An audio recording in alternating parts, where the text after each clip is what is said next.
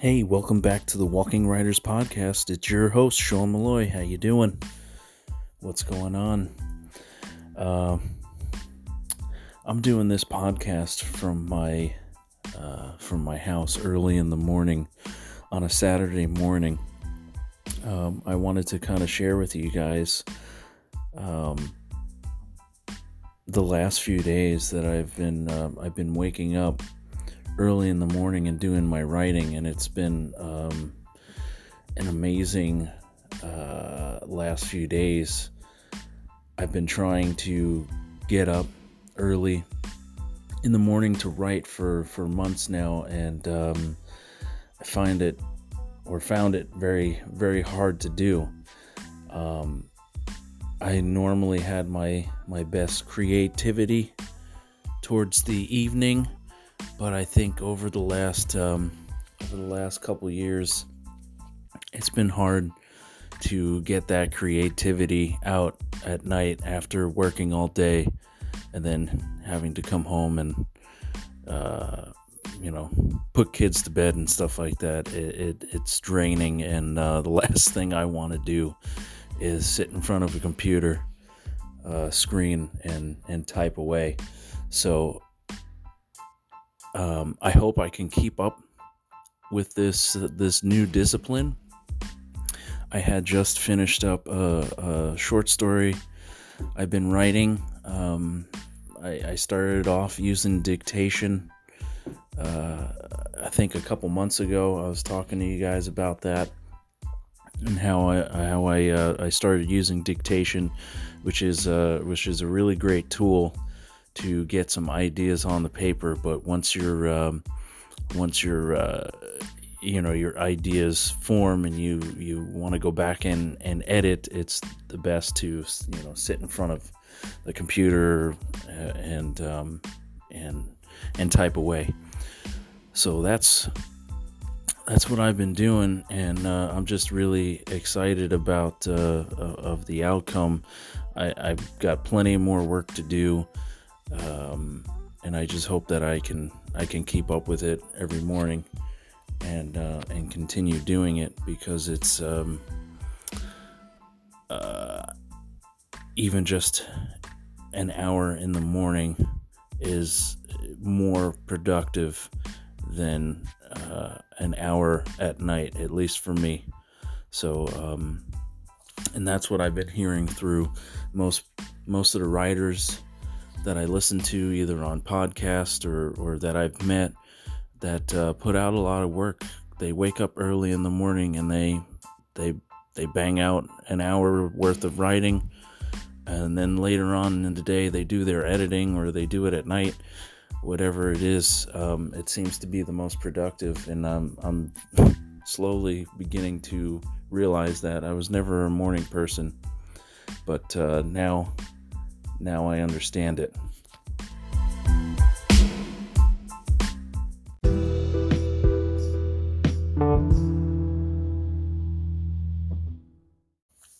One of the things I wanted to talk to you guys about is um, is the writing journey, and and honestly, um,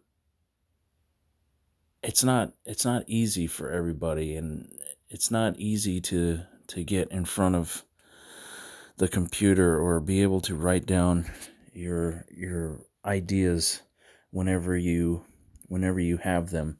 It's taking the discipline to do it. Uh, i can't tell you how many ideas i've had where i go oh, i'll write it down a little bit and then you know hours later you're like oh what was that? I wish i wrote it down. So it's always it's always great um, to write down your ideas and, and get down the best thoughts that you can before you lose it. Um, you know, when you're in a safe environment to do so. You know, I I I drive a lot, so it's it's hard to pick up a pen and pencil or a, a paper and pen and, or or your phone and be able to jot down ideas.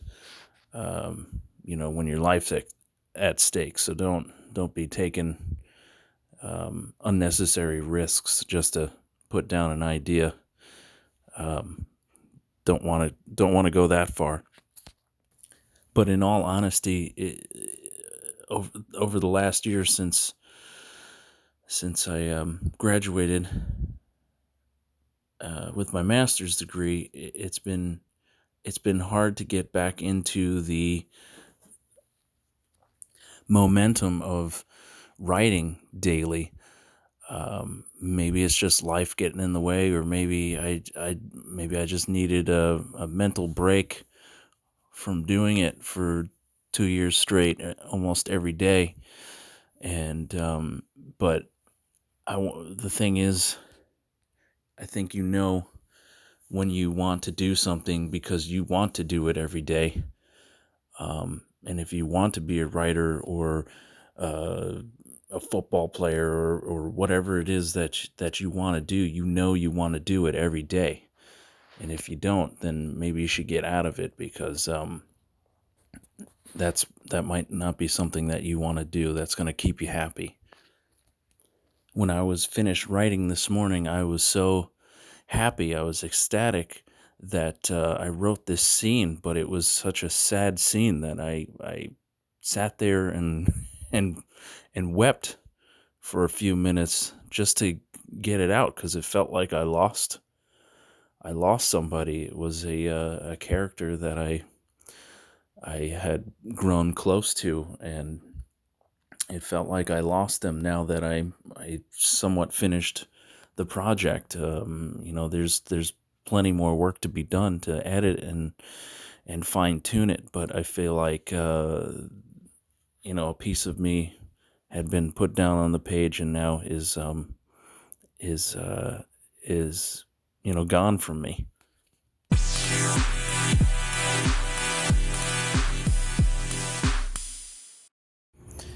Now here's the part where I'm going to do my reading um, from my graduation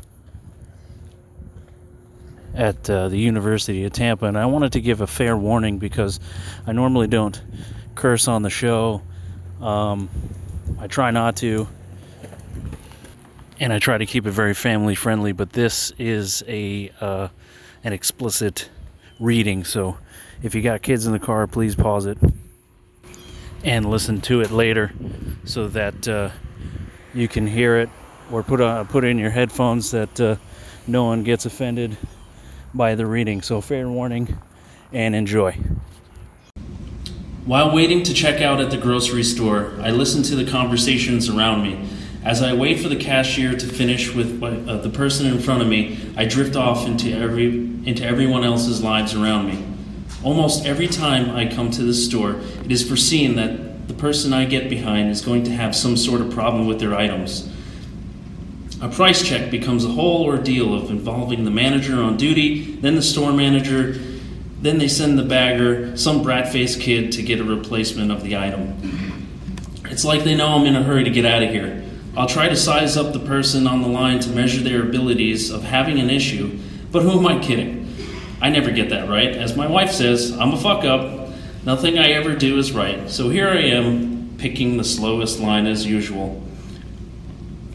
As I lay down the items on the cart, out of the cart onto the automatic belt, I place down the plastic separator so the cashier doesn't confuse my items with the person in front of me. I do whatever I can to avoid this problem, considering it's the only one I really have control over. I place the bananas, bag of apples, oranges, milk, coffee creamer, whole grain loaves of bread, packaged cheese slices, sliced turkey, and ham for sandwiches, block of sharp cheddar cheese, wheat crackers, two steaks, two chicken cutlets pre-packaged in a styrofoam bottom with shrink wrap, boxed whole wheat spaghetti, and spaghetti sauce in glass jars because the wife hates the plastic ones. I hear the kids on the line next to me fighting over a candy bar, yelling, slapping, kicking, punching, and crying. Their mother yaps her fake lips over the phone about someone on Instagram who is obviously too fat to be posting a picture of herself in a bikini on social media. The older woman with puffy cotton hair in front of collagen lips finished getting her grocery bags, uh, groceries bagged by a dorky teenager named Killian. But Cottonball can't figure out how the machine reads her debit card. I hear the clerk telling her to insert the chip. She continues to explain that the chip doesn't work on this machine. She swipes the card and the machine keeps beeping maniacally, basically yelling at her tiny brain to insert the damn chip. I want to yell over the magazine rack. Insert the goddamn chip before all the all hell breaks loose and the demons ascend into this godforsaken grocery store. But I hold my breath until she inserts the chip to appease the cashier, whose name I don't know because their back is facing me. The payment is accepted, but before Bea Arthur's twin walks away with a cart filled with paper bags, she tells the cashier that she's never used the chip before, which is a complete lie. She just wanted to be, be a typically difficult old lady stuck in her ways. Patiently, I wait behind the man in front of me. Of course, he had a price check on some organic celery. Fucking seriously, dude! I want to reach out and strangle this fucking John Cena wannabe. The, the well nourished, physically fit man with perfect, full hair, unlike mine, with my hands around his neck, I want to scream in his face Knock off the organic food and stop working out! You're making me look like a tub of fat covered in hair. You're fucking it up for all us average men out there, man. But I swallow that notion and clench my teeth together like I was swallowing vomit. I'm at the point where I just want to.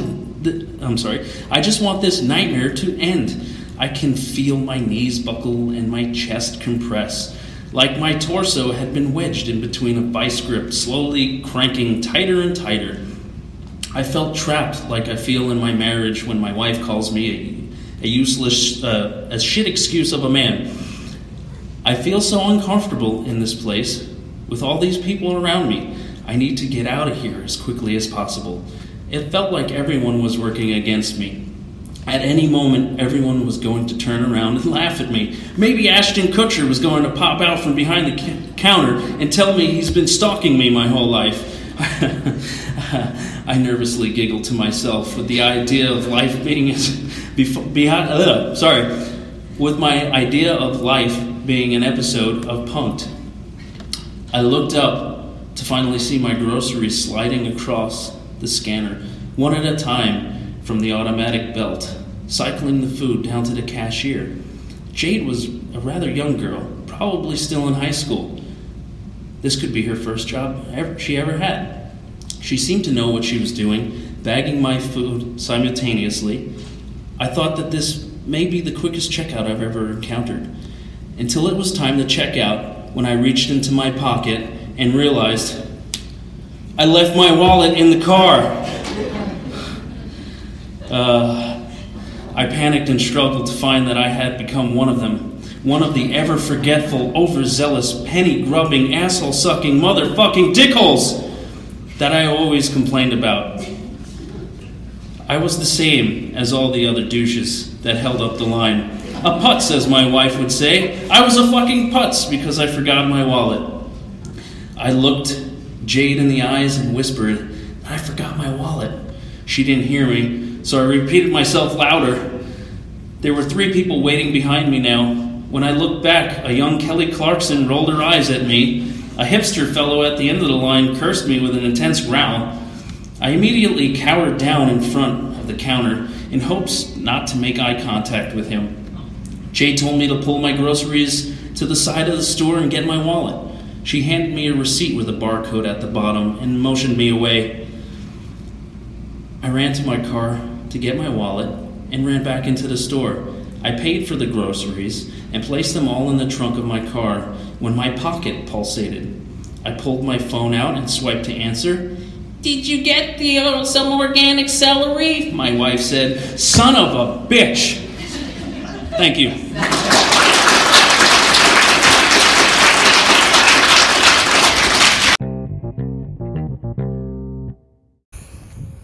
So now for the quote of the day, and this is from uh, literarylightbox.com, um, tweeted by Loretta Milan. Um, so the quote is from Jincy Willett, and it says, "Just start the sentence and see what happens. This is how we write." Uh, lately, more so than not, I've been using this kind of uh, approach for my writing. In the fact that sometimes you just gotta you just gotta sit down and start writing in order to get the words on the page. And I've said this before in um, prior podcasts, and um, I think when I saw this quote, I immediately thought about it and wanted to stress how much uh, I've been using it, as, especially lately, sitting down, um, starting a sentence, and seeing where it goes. Sometimes the best way to put those words down on the page is to free write and see what happens and take each sentence as it goes.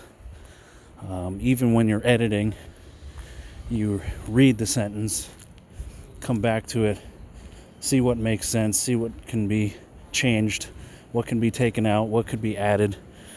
And um, I think that's the gist behind this quote that is on on Twitter, and that is uh, at Lit Lightbox and at Loretta Milan. That's L O R E T T A M I L A N with the hashtag writing and writer's life.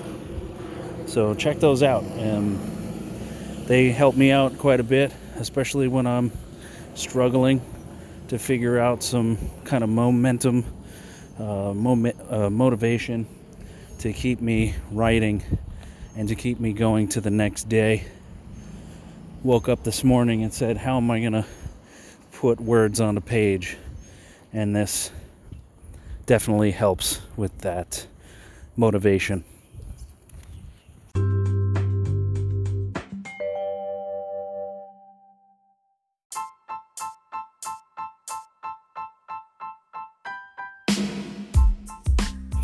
I'd like to thank you guys again, guys and gals, for listening to my podcast, the Walking Writers podcast. It's great to um, to take the time during the week and be able to do this, and I appreciate that um, that you trucked along through my reading from my graduation uh, of my MFA. So I hope you enjoyed it. If you didn't, uh, I'm sorry in advance. Um, but let me just say that uh, I appreciate uh, everybody that's stuck along for the last 17 episodes and listened in. And um, I appreciate it and all the feedback that I've gotten so far. And I hope that um, that uh, I'll see more or hear from more of you in the future about um, about the podcast and hopefully how I how I helped you and how I'm helping myself in the process. This is um, it's not just about me. It's about it's about you. I want to include my journey in order to give you the hope that there is a way to um, work on your writing while um, you know, pushing through your daily life. And uh, hopefully, uh, a couple years from now, I can tell you that um, uh, I'm successful and that I would that that I'm able to write full time on my own. But we'll see, we'll see, and I hope uh, it does the same for you. If you aren't doing it already and you're listening in and you're taking the, the first steps like I did a couple years ago. Um, you know, I did take the step, and and it took me a while to figure out this is what I wanted to do, and that I wanted to get my master's degree. And uh, I think that was the kick in the in the pants that got me out of my head and onto the page. And um, maybe for you it's a different journey, but that's what it was for me. crossing the street, trying not to get hit by a car while I'm doing the podcast. So that's the only problem about doing the podcast while I'm walking is got to pay attention to everything else that's going on. But once again, I'd like to thank you for listening to the episode and listening to the the reading. And I hope you enjoy it, and uh, hope there's more to come in the next few weeks. Don't forget to follow me on Twitter at Sean E. Malloy and WordPress at Sean Malloy Writes. And uh, I'll see you on the trail. Have a good one.